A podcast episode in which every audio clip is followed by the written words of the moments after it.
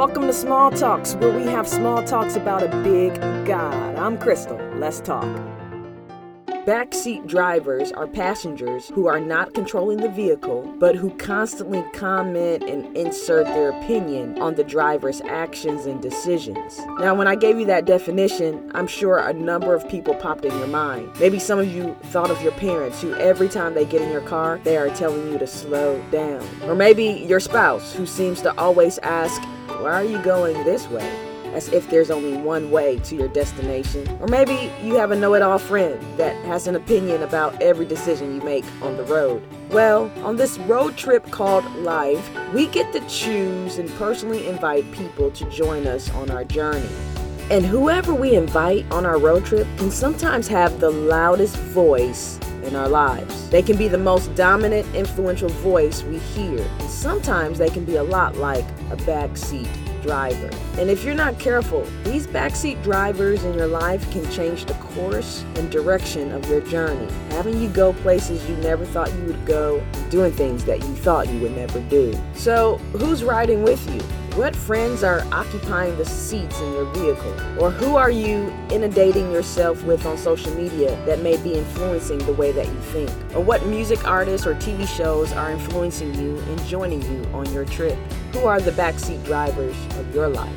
I want us to look at something Paul said to a group of people in Corinth. In 1 Corinthians chapter 15, verse 33, he says to them, "Do not be misled. Bad company corrupts good character." To really understand the scripture, you need to know that during this time, the Corinthians were being deceived about something that was crucial to their faith, and that was the resurrection. There was one group of people that said, There is no such thing as a resurrection of the dead. And there was another group of people that said, Oh, yes, it is. So, Paul in 1 Corinthians chapter 15, he shuts down all the confusion and retells the story of that Christ died for our sins according to the scriptures, and that he was buried, and that he was raised on the third day according to the scriptures. And he appeared to a number of people to prove that he actually was resurrected from the dead. Paul went on to say that if the resurrection is phony, if it didn't happen, his preaching would be useless and so would their faith.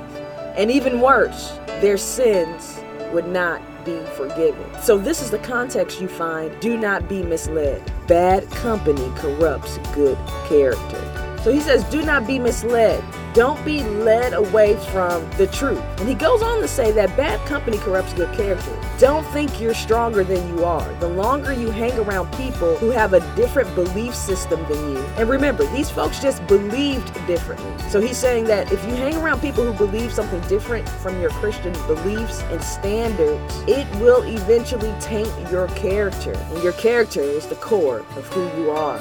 So when you decide to become close friends with people who don't have good integrity, who think it's okay to fudge numbers, or people who think it's okay to hate your enemies and be rude, then over time, you will begin to believe like they believe and act like they act. Some of you are like, see, Crystal, you don't understand. I'm the mature Christian. I'm the strong one in my group. They won't rub off on me, I'll rub off on them. Well, that's not always the case. You've heard the saying, one bad apple spoils the bunch. I don't care how nice and shiny and strong those apples are. I don't care how much you are probably living right, going to church, reading your Bible, and loving Jesus. If a rotten apple gets close enough to you, it will have an effect on you. The only way to protect the good apples from being corrupted is to distance the good apples from the bad apples, to simply create some healthy space. Now, I'm not saying that you cannot have friends or influencers in your life who think, believe, and act differently from you. I'm just saying those people cannot be your closest friends. They cannot ride shotgun in your life. These people are probably not the people that you spend most of your time with. They probably shouldn't be the core influencers in your life. So, again, who's riding with you? Who are the backseat drivers in your life?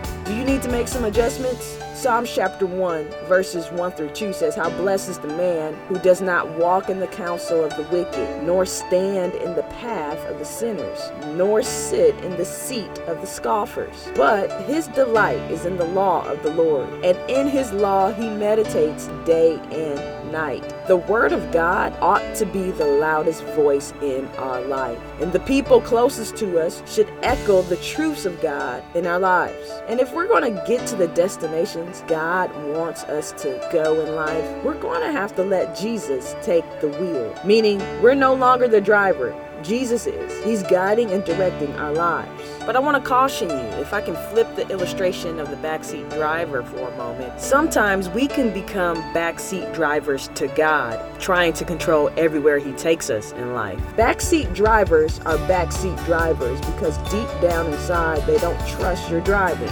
So if Jesus is going to take the wheel, if Jesus is going to be the leader of our lives, we're going to have to put our full trust in Him. So let Jesus fully take control of your life and commit to not being a backseat driver. And lastly, ask God to help you identify other influencers and potential backseat drivers so that you can make sure that you have the right people traveling with you on your journey. God, help us identify the backseat drivers in our lives and help us know when we are being a backseat driver in our relationship with you. In Jesus' name, amen.